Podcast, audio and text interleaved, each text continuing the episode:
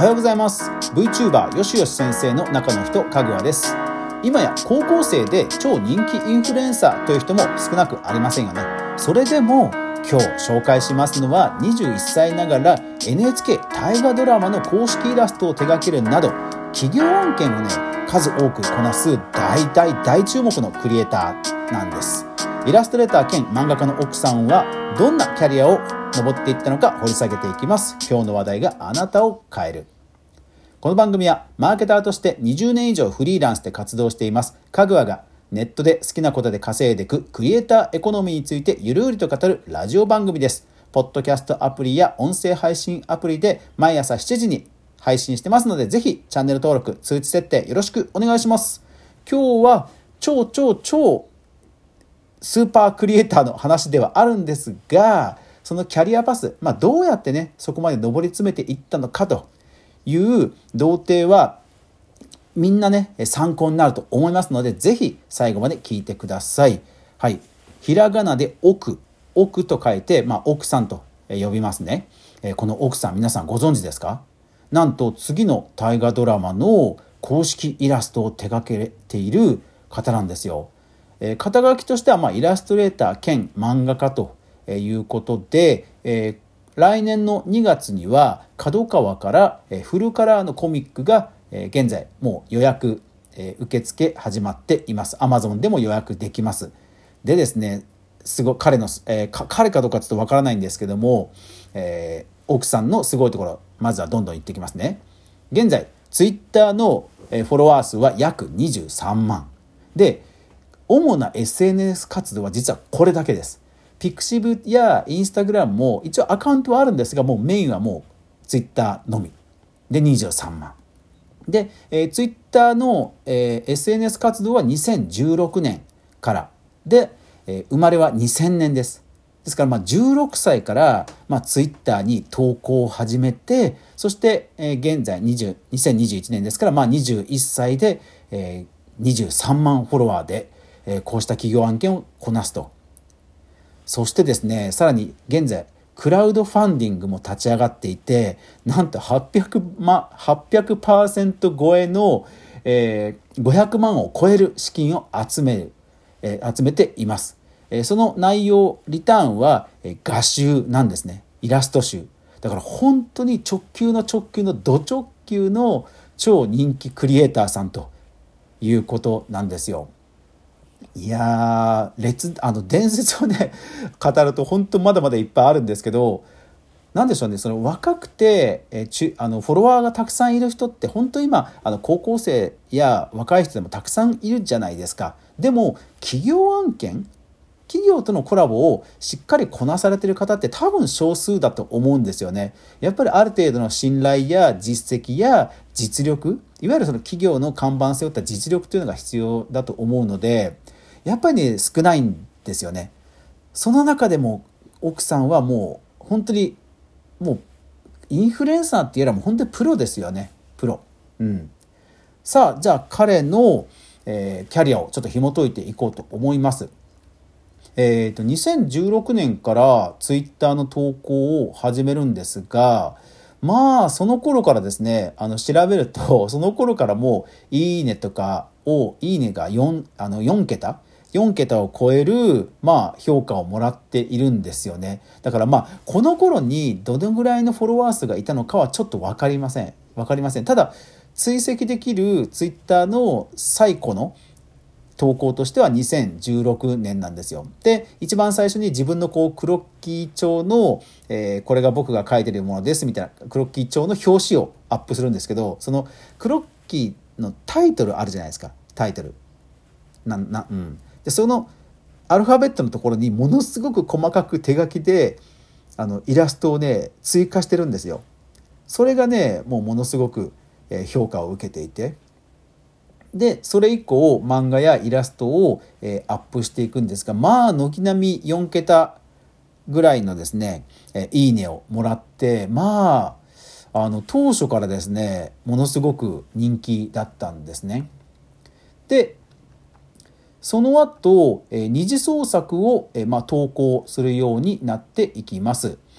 えっ、と、16歳で、まあ、活動を始めて、で、あ、そうそう。で、その彼の、えー、ツイッターの、えー、その古い投稿などは、ツイッターでももちろん追跡できるんですけど、えー、追込み。まあ、ツイッターの漫画をね、あの、ピックアップするサービスがあって、追込みで彼のアカウントを探すと、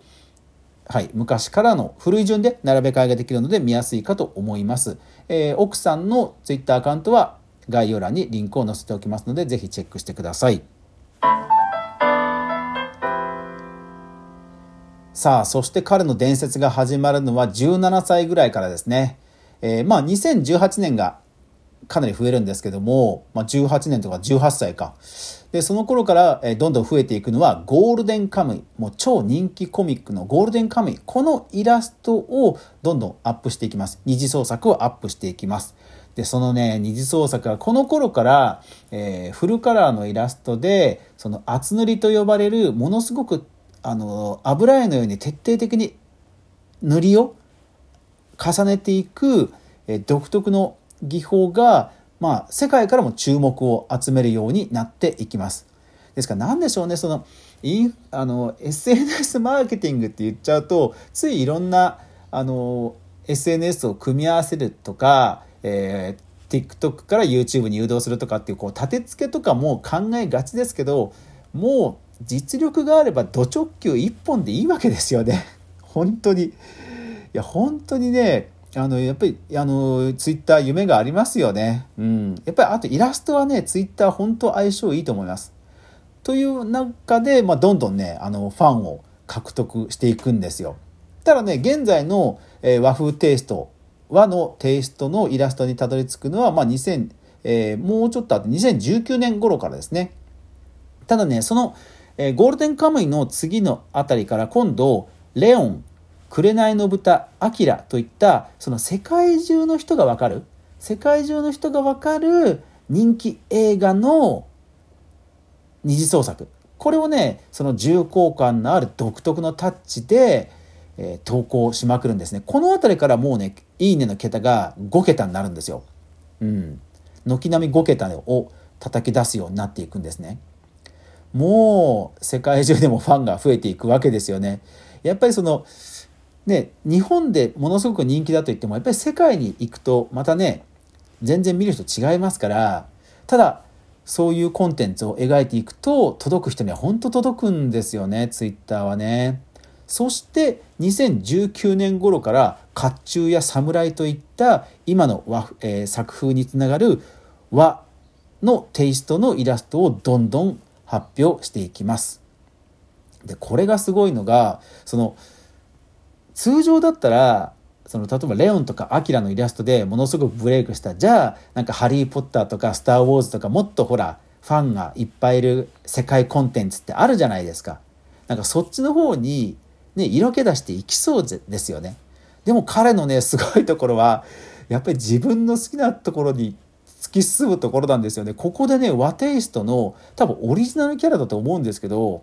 もののけとか、あの、もののけって言ってもあれですよ。もののけ姫じゃないですよ。あの、本当にもののけとか、侍とか、そして、えー、本人が大好きと言っている甲冑などの、えー、侍などをね、書いていくんですよ。えー、その侍の、えー、フルカラーコミックは来年、角川から発売されるんですけども、その、まあ、前身となるものを2019年頃から描いていくわけです。でねそうだからこの何でしょうねあの作作風というかあのコンセプトの変更ってなかなかないと思うんですよね。でもねすごいのがはい現在のえー、っとねこれ書いてあるのがあキャンプファイヤーキャンプファイヤー資金をたくさん集めてるキャンプファイヤーからの出典なんですが現在の和テイストを強く感じる作風になってからはまだ2年今後活躍が期待できるイラストレーターです。以前の作風の頃に比べ、フォロワー数が約3倍と着実にファンの皆さんが定着していますと。いや、これすごいですよね。これすごいですよね。だから、何でしょうね。あの二次創作でまずはその目を引いておきながらそしてさらに世界に広げておきながらでもここまでいったら逆に自分の圧倒的な世界観をバンって押し出すというのが実は成功法だったんだなということに気づかされるわけですね。もう逆にそれ以上の、なんでしょうね、色気は別に求めてないということなんですよね。いや、これすごいですよね。まあ、確かに、じゃあ、世界のみんながみんなアキラを好きかって言ったら、やっぱりそうじゃないですもんね。うん。やっぱりこう、ね、クールジャパン、日本を感じられるコンテンツ。で、日本でもそういうファンが当然いますから、まあ、そこに刺さったと。もちろん彼も狙ってやったわけではないと思うんですが、いやー、ほんとね、持ってますよね。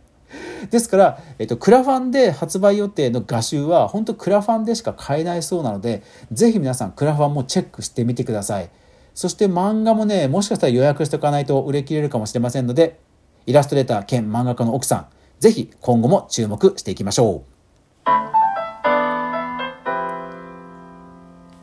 はい。今日は超スーパークリエイターをご紹介しましたが、やっぱりそのね、生き様はね、参考になりますよね。これだから年齢関係なく、本当に参考になりますよね。